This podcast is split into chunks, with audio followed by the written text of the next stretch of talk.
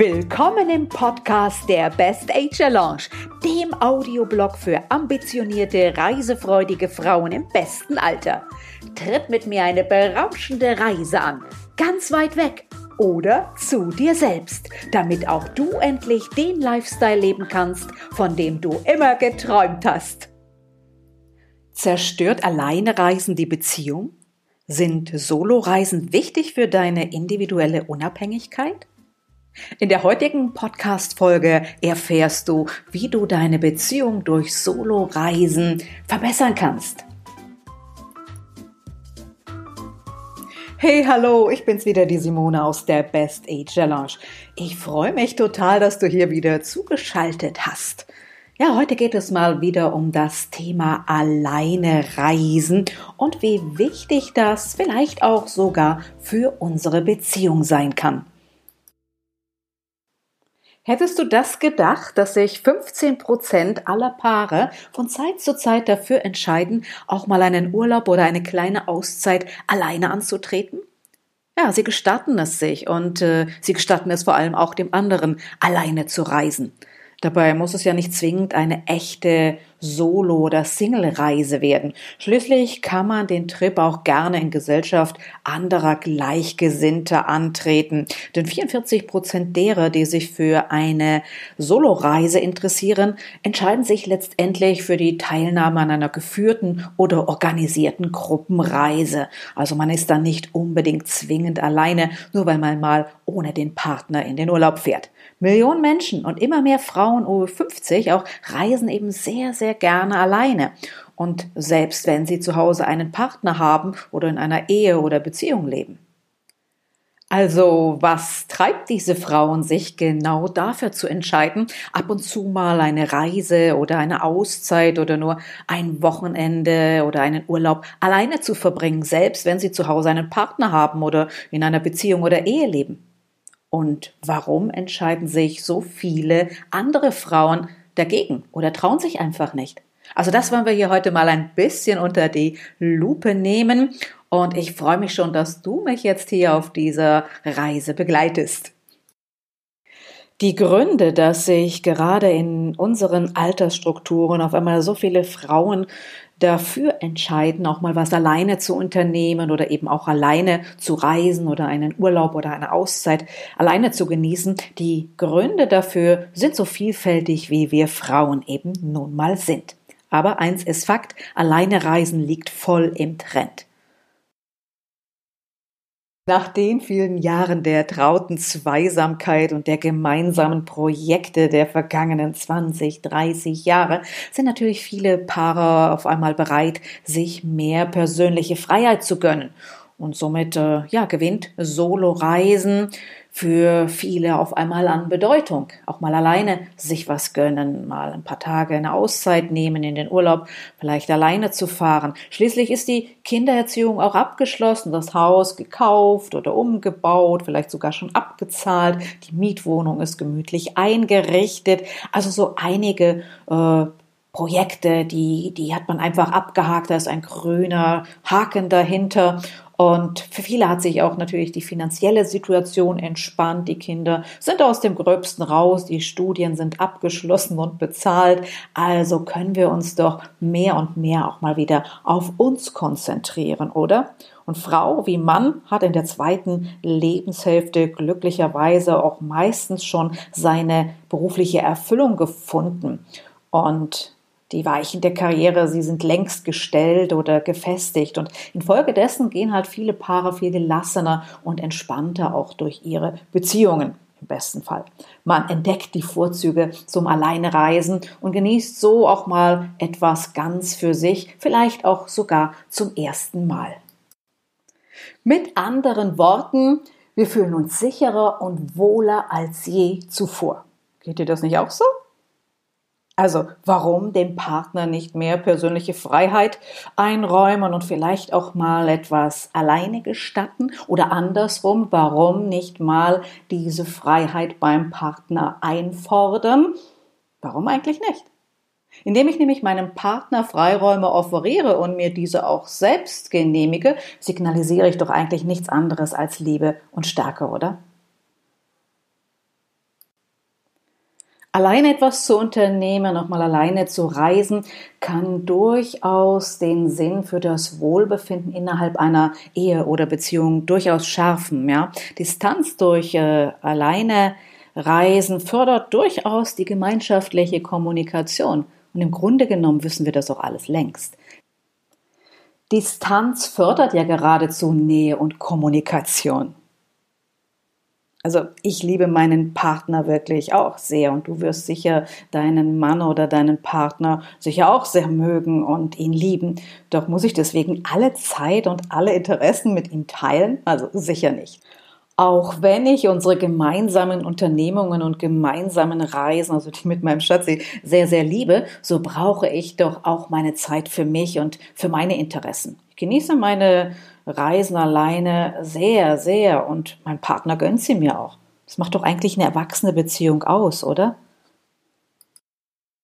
Außerdem käme das ja wohl fast einer Vergewaltigung gleich, wenn ich zum Beispiel meinem Mann auf all seine Reggae-Festivals begleiten müsste und er im Gegenzug dazu auf meine Kultur-, Shopping- oder Opernreisen folgen müsste. Nein, nein, das tun wir uns nicht an. Obwohl, nicht jeder kann diesen unabhängigen Lebensstil mit Hang zu Soloaktionen verstehen und nachvollziehen. Aber warum ist das eigentlich so, dass gerade Frauen oft nicht bereit sind, ja, den Partner auch mal alleine ziehen zu lassen? Oder so viele Frauen gibt es, die sich nicht trauen, selber ihre Bedürfnisse einfach mal in die Tat umsetzen und etwas alleine unternehmen. Es muss ja nicht gleich der große Urlaub sein. Es kann einfach nur ein Restaurantbesuch alleine sein, dass sich viele Frauen nicht trauen oder eben mal in ein Wellnesswochenende alleine zu fahren ohne den Partner. Oder wenn sie keinen Partner haben, dann trauen sich ganz, ganz viele Frauen erstmal das Thema Urlaub überhaupt nicht anzufassen. Warum ist das eigentlich so? Ist es nicht meistens mangelnde Selbstliebe, natürlich auch fehlendes Vertrauen, vor allem Selbstvertrauen, aber vor allem nicht auch oft alte Verhaltensmuster, die dich daran hindern, dass du dich auch innerhalb einer Beziehung persönlich weiterentwickelst und auch mal deinen gesunden Egoismus auslebst? Schließlich bedeutet es ja nicht, wenn man alleine unterwegs ist, dass man sich vom Partner entfernt. Vielmehr eröffnet es dir doch Möglichkeiten, deine Beziehung zu stärken und interessanter zu gestalten. Hast du darüber schon mal nachgedacht? Wie ist das bei dir? Gehörst du zu denjenigen, die schon wissen, dass alleine Reisen der Beziehung gut tut? Die schon wissen, dass alleine etwas zu unternehmen durchaus dein Selbstwertgefühl steigern kann? Oder zweifelst du noch? Ist es nicht enorm wichtig, dass jeder innerhalb seiner Beziehung auch mal seinen eigenen Leidenschaften und seinen eigenen Interessen nachgehen kann? Ich finde ja, dass es von enormer Bedeutung für deine persönliche Zufriedenheit ist, dass du auch ab und zu mal nur was für dich tust. Weißt du, Du kannst sogar unter Umständen in solchen Solo-Aktionen viel mehr deine eigene Identität herauskitzeln. Ja, so oft stecken gerade Frauen in der Lebensmitte in dem Lernprozess der eigenen Identitätsfindung. Zu oft haben sich diese Frauen bisher ja ganz aufopferungsvoll und wirklich mit Hingabe ausschließlich der Familie gewidmet. Immerhin gehören wir ja noch zu der Generation, die sich gerade und allmählich erstmal von den alten Mustern der herkömmlichen Familienstrukturen lösen. Single-Haushalte, Scheidungen, gleichgeschlechtliche Partnerschaften und gleichberechtigte Beziehungen, die werden ja erstmal so langsam in unserer Generation und für die nächste Normalität. Im Grunde genommen sind viele Frauen über 50 doch noch sehr geprägt von den Denkmustern ihrer Mütter. Stimmt's?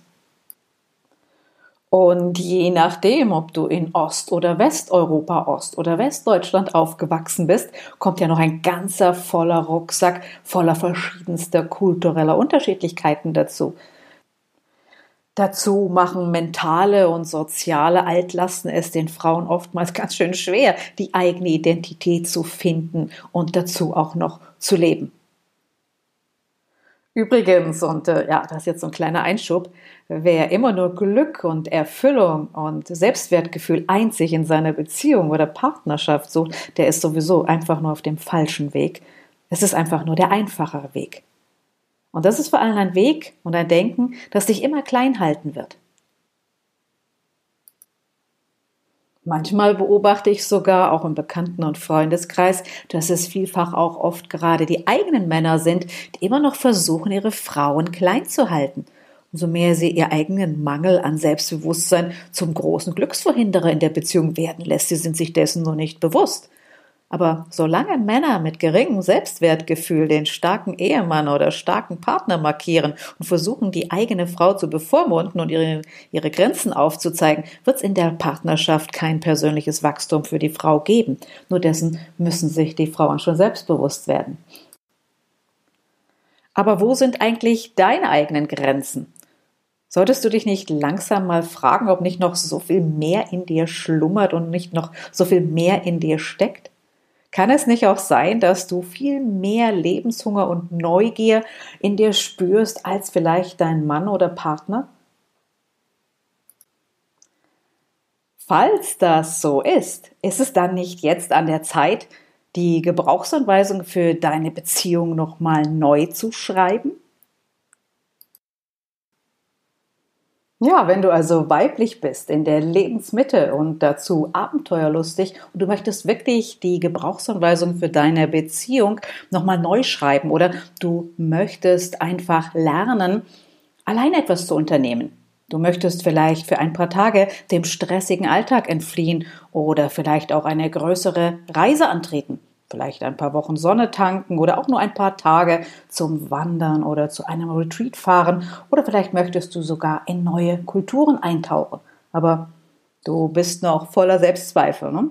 Du hast als Frau doch irgendwie eine ganze Menge Angst noch im Rucksack und hast viele Einwände. Fühlst dich ein bisschen überfordert mit dem Thema, alleine etwas zu unternehmen. Dein Selbstbewusstsein reicht vielleicht noch nicht ganz aus und das letzte Quäntchen Mut fehlt auch noch. Du möchtest zwar dem Megatrend des Solo-Travels folgen, aber du bist noch nicht so ganz bereit, deine persönliche Freiheit auch einzufordern, oder? Also, wenn du magst, zeige ich dir in meinem gratis Mini-Kurs in sieben Tagen, wie du ganz entspannt auch innerhalb einer Beziehung als Frau etwas alleine unternehmen und planen kannst und dann sicher und mit viel Selbstbewusstsein deine ersten Solo-Aktionen starten kannst. Du wirst dabei ein ganz neues Selbstbewusstsein entwickeln und wirst merken, es ist alles letztendlich gar nicht so schwer alleine reisen, alleine etwas zu unternehmen und dabei Spaß zu haben. Ich zeige dir, wie es geht. Ganz einfach und sicher.